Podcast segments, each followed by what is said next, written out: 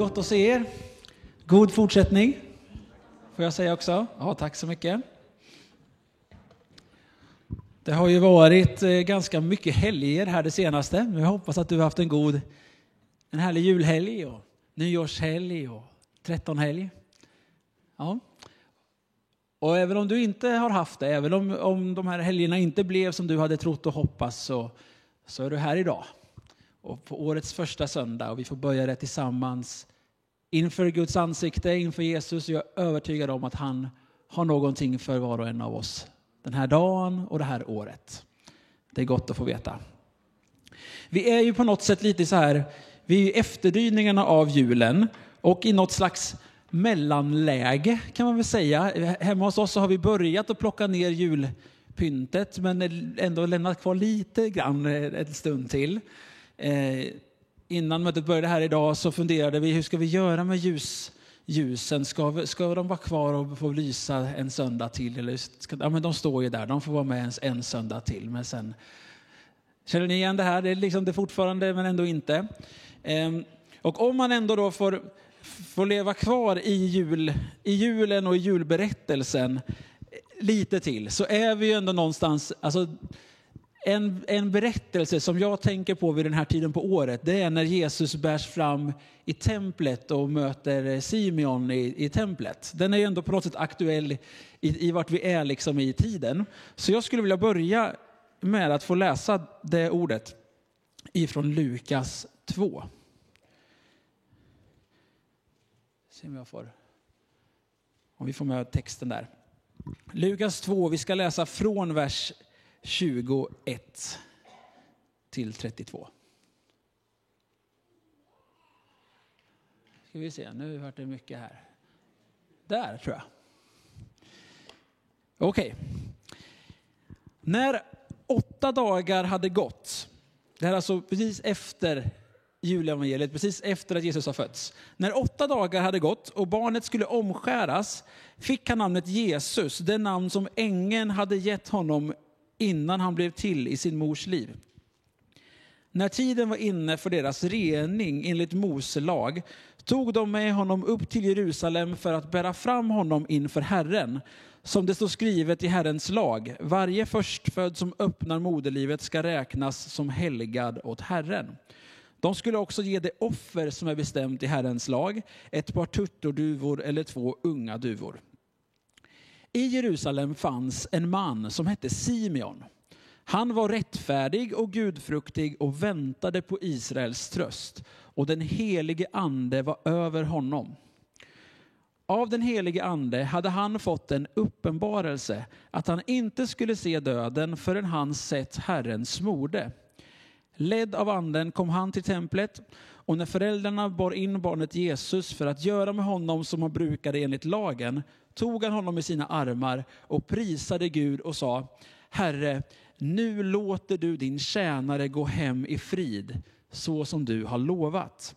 För mina ögon har sett din frälsning som du har berett inför alla folk.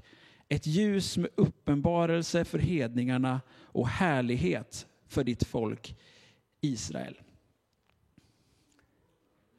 Jag har alltid på något sätt gillat den här berättelsen om den här gamle gudsmannen Simeon. Det står om honom att han var rättfärdig, gudfruktig och att den helige ande var över honom. Det är en härlig beskrivning.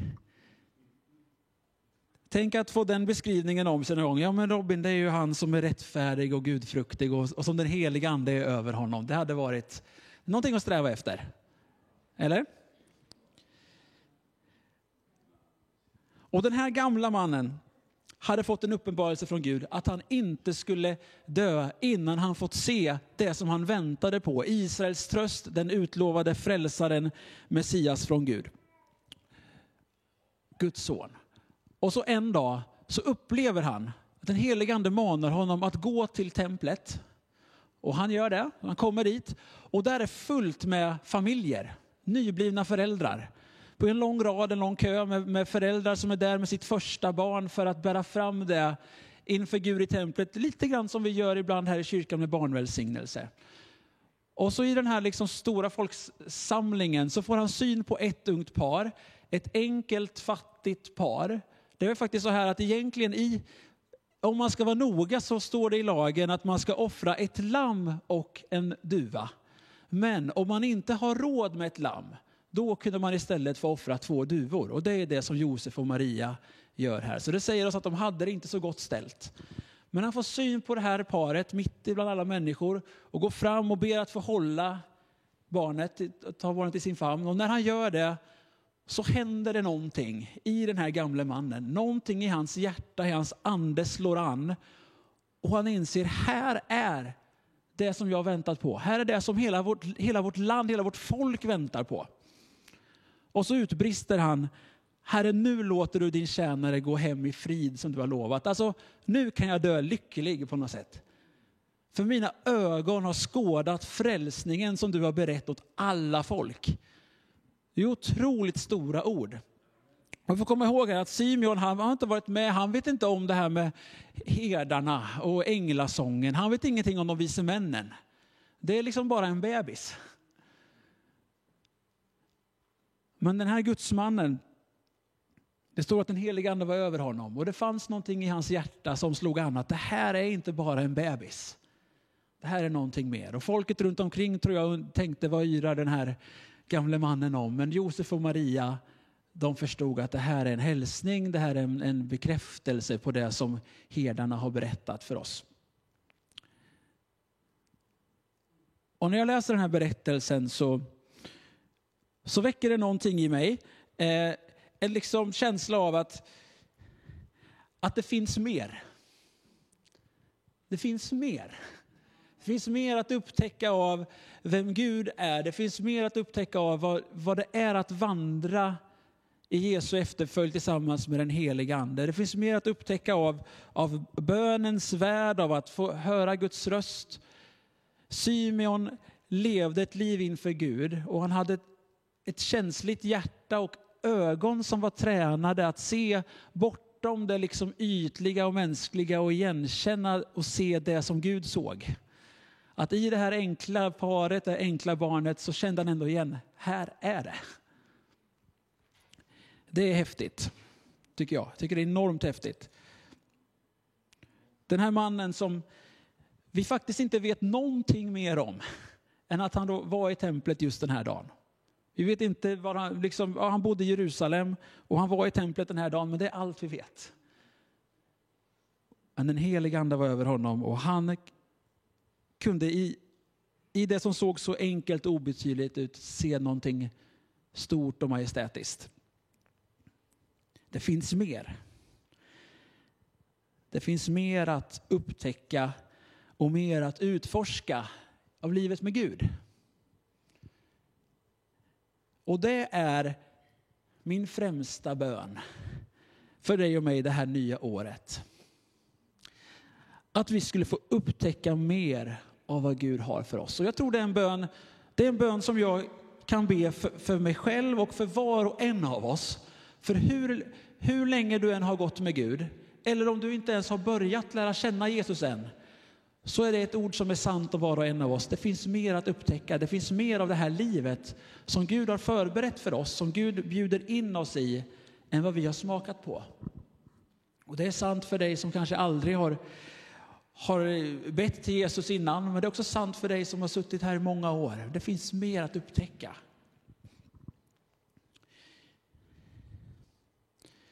För några veckor sedan så fick jag ett mejl med ett eh, bibelord eh, i. Och det där är inte helt ovanligt. Man får ett mejl och så har någon skickat med ett bibelord på slutet. Så är, som pastor så får man sådana mejl ibland i olika sammanhang.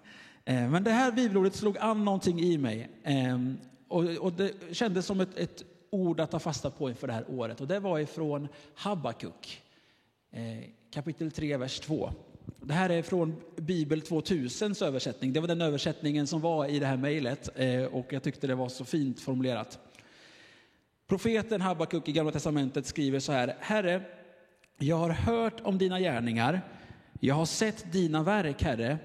Förnya dem i denna tid. Ge dig till känna i denna tid, minns i dess oro din barmhärtighet. Är ni med? Och jag tror att vi är många som kan stämma in i profetens bön.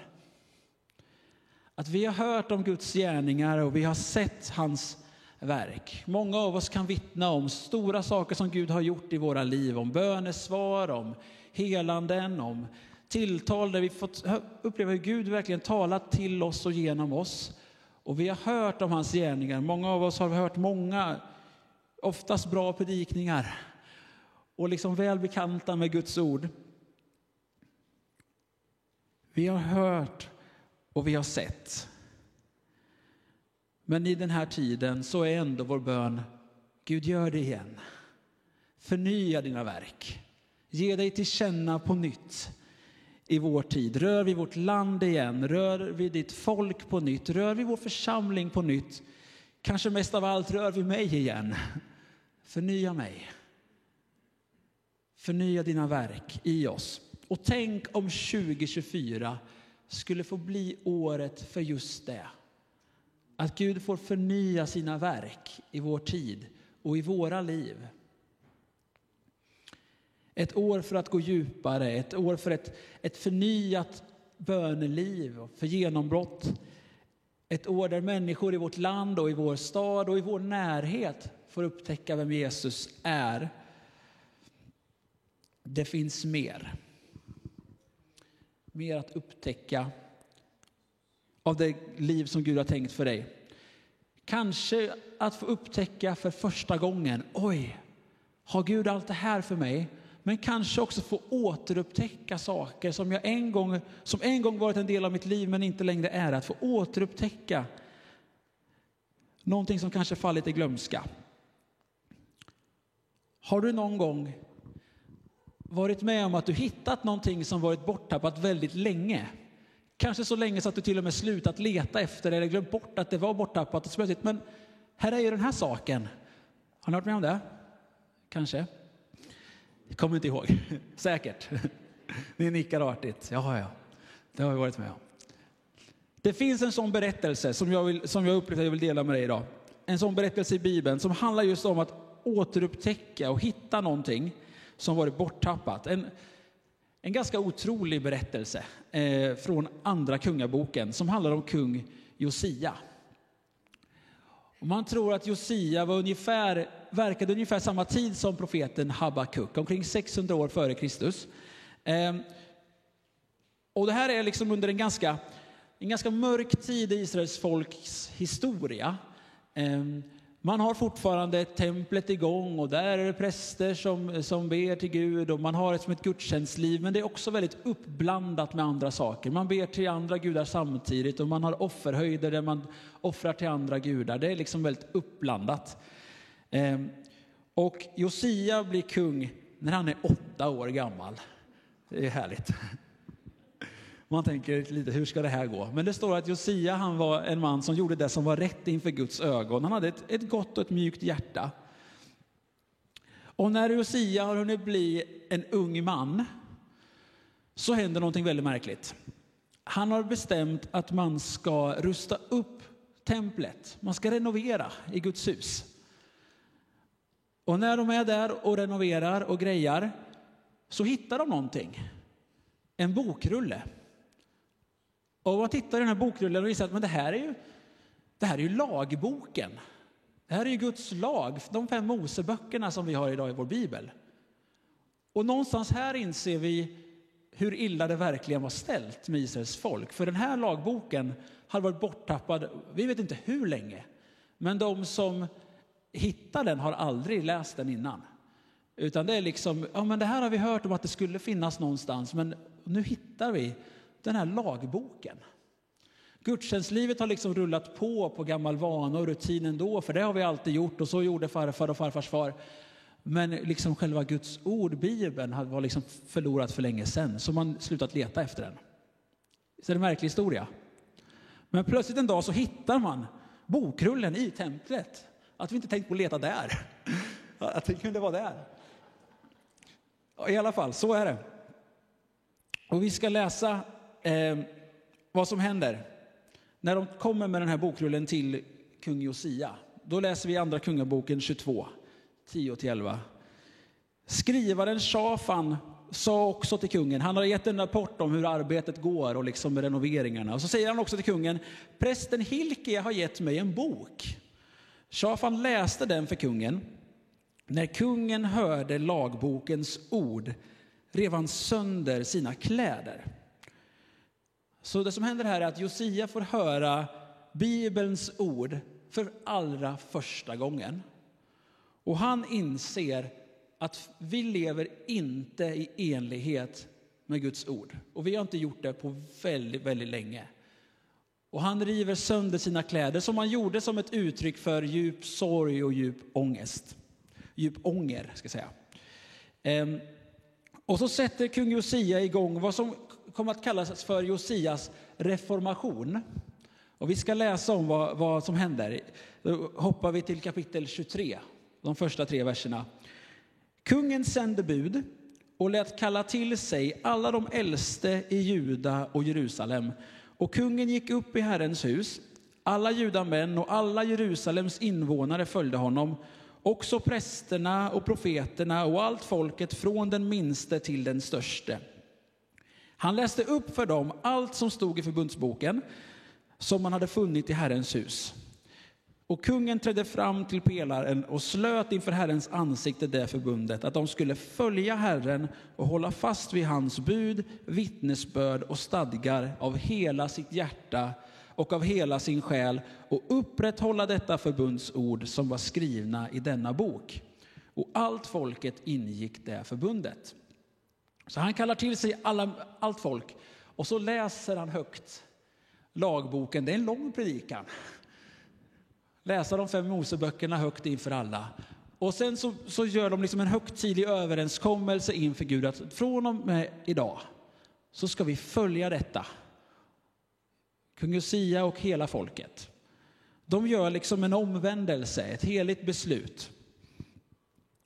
Och sen fortsätter den här reformationen med en, en storstädning, en utrensning. För Josia inser att det finns mycket här som inte är i enlighet med, med Guds hjärta och Guds ord. Så han, han initierar en storstädning och vi kan läsa nästa versar här i kapitel 23. Därefter befallde kungen översteprästen Hilkia och prästerna under honom, liksom de som höll vakt vid ingången, att de ur Herrens tempel skulle föra bort alla de föremål som var gjorda åt Baal och Asheran, det är alltså avgudar, och åt himlens hela härskara och han brände dem utanför Jerusalem på Kidrons fält, men askan efter dem lät han föra till Betel. Han avsatte också de avgudapräster som judakungar hade tillsatt för att tända offereld på offerhöjderna i judastäder och runt omkring Jerusalem, liksom de som tände offereld åt Baal, åt solen, åt månen och stjärnbilderna och åt himlens hela härskara. härskara. Och han förde Asheran ut ur Herrens hus till Kidrons dal utanför Jerusalem och brände den där. Han stötte sönder den till stoft och kastade stoftet på den allmänna begravningsplatsen.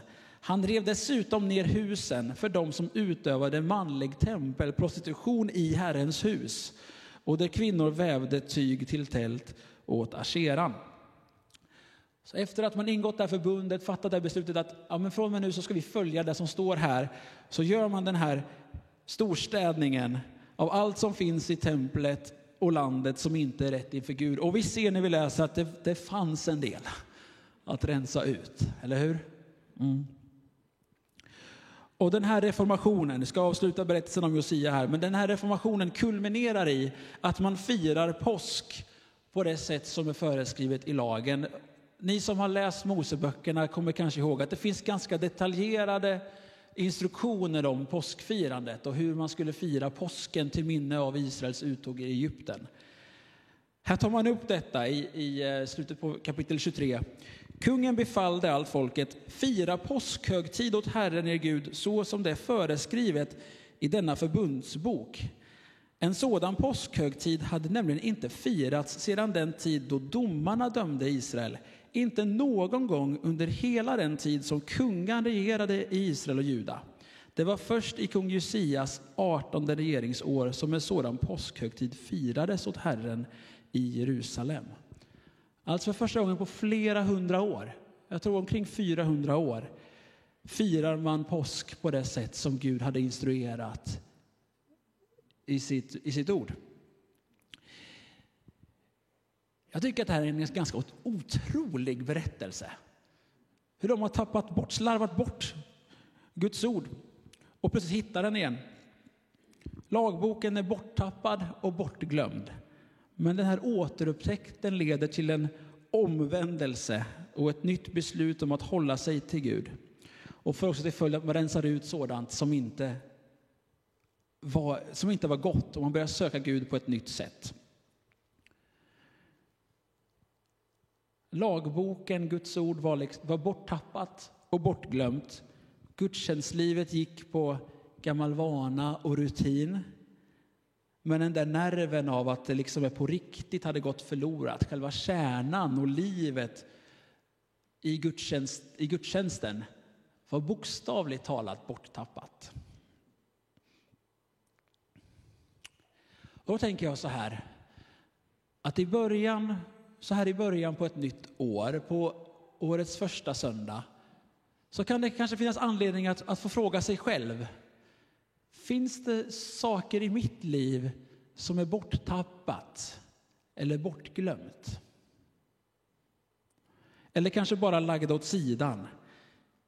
Kanske finns det, finns det goda vanor jag en gång hade som hjälpte mig att leva nära Jesus.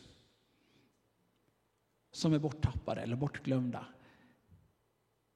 Kanske har någon tappat den där iven, längtan och hungern efter att leva nära Jesus. Kanske har den kvävts av annat som kommit emellan. Finns det saker som går på rutin och gammal vana men det här livet och pulsen är inte kvar på samma sätt som tidigare? Finns det saker i mitt liv som skulle behöva städas bort?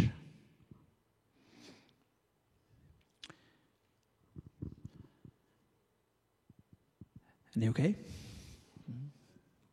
Tänk om 2024 skulle få vara ett år där vi återupptäcker och återerövrar den hungern, den längtan efter Jesus. Där vi hittar tillbaka till gamla eller kanske hitta nya goda vanor som för oss närmare Jesus. Där, vi, där våra prioriteringar får präglas av att vi återupptäcker vad Gud verkligen har kallat oss till, vad han verkligen bjuder in oss till. Att få leva nära hans hjärta, att få höra hans röst, att få se det han ser. Att få ha en blick som är präglad av hans. Det är en bön värd att be inför det här året, tycker jag. Och vi är nog inte i det läget att vi har tappat bort, liksom, vi är inte på den nivån som Israels folk, att liksom hela Guds ord är liksom förlagt. Men jag tycker ändå att det är en stark bild av att få återupptäcka någonting som gått förlorat. Eller kanske hitta det för första gången. Så var det ju egentligen för Josia, han hade ju aldrig sett den innan. Och vad det får göra med oss. Men oj, finns det här? Finns det här tillgängligt för mig? Att få leva med Jesus? Men då får det konsekvenser för mitt liv. Om en liten stund så ska vi eh, få fira nattvard tillsammans. Och jag tycker det känns så gott och fantastiskt att få börja liksom den första söndagen på året, att få landa i, i, i det som är det absolut mest grundläggande och kärnan i vår tro. Att få landa inför den, den kärleken som har offrat sig för oss, som har öppnat vägen för oss att få, att få leva nära, nära himlen. Det är en dörr som är öppen för var och en av oss. Och det är en kärlek som är gränslös, som är villkorslös oavsett hur, hur våra liv ser ut, oavsett hur, hur den här veckan har varit, oavsett hur det år som ligger bakom har varit, så är det en kärlek som är, som är gränslös, som räcker till för dig och mig.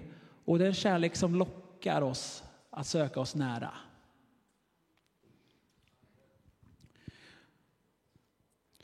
Och om bara en liten, liten stund så ska vi få lyssna till en sång som handlar om just det. Den här kärleken som lockar oss närmare. Men jag skulle vilja inbjuda dig på årets första söndag att få gensvara på den kärleken. Att få börja upptäcka eller kanske återupptäcka vem han är. Kan vi läsa Habakuk 3, 2 en gång till tillsammans? Och sen vill jag be tillsammans med oss. Herre, jag har hört om dina gärningar. Jag har sett dina verk, Herre. Förnya dem i denna tid. Ge dig till känna i denna tid. Minns i dess oro din barmhärtighet. Jag vill be tillsammans med, med dig. Jag vill be för dig som kanske på något sätt känner, dig, känner igen dig i det här. Att om jag behöver få komma tillbaka till detta. Jag behöver att Gud förnyar sitt verk i mitt liv. Jag behöver kanske att Gud förnyar mig i min tro, i mitt liv med honom. Eller kanske att jag behöver för första gången få tag på det där. Få upptäcka vem han är. Jag vill be med oss och, och om, om du känner att ja, men det här gäller mig på något sätt. Om du vill så, som ett tecken inför Gud kan du lägga en hand på ditt hjärta. Så tar jag med dig också i, i min bön. Herre, tack för ett nytt år. Tack för allt, som, allt gott som du har gjort i våra liv under år som varit och år som gått. Men Herre, tack för ett nytt år och vår bön är att du skulle förnya dina verk. Att du skulle ge dig till känna i denna tid, i våra liv, i vår församling. Men kanske men för, framför allt i oss. Herre, du som säger att du gör allting nytt. Så låt det få bli ett år där vi får se att du gör ett nytt, ett nytt verk i oss. Förnya hungern i våra liv efter dig. Förnya vår längtan efter att leva nära dig. Förnya vår, vår vandring med dig Jesus. Låt oss få återupptäcka. Jag ber för den som, som känner igen sig i att saker har gått förlorade. Herre, jag ber om ett år av att få återupptäcka den du är och allt du har för oss. Tack att du kommer och drar oss nära den här stunden. Att du lockar oss att komma nära. Amen.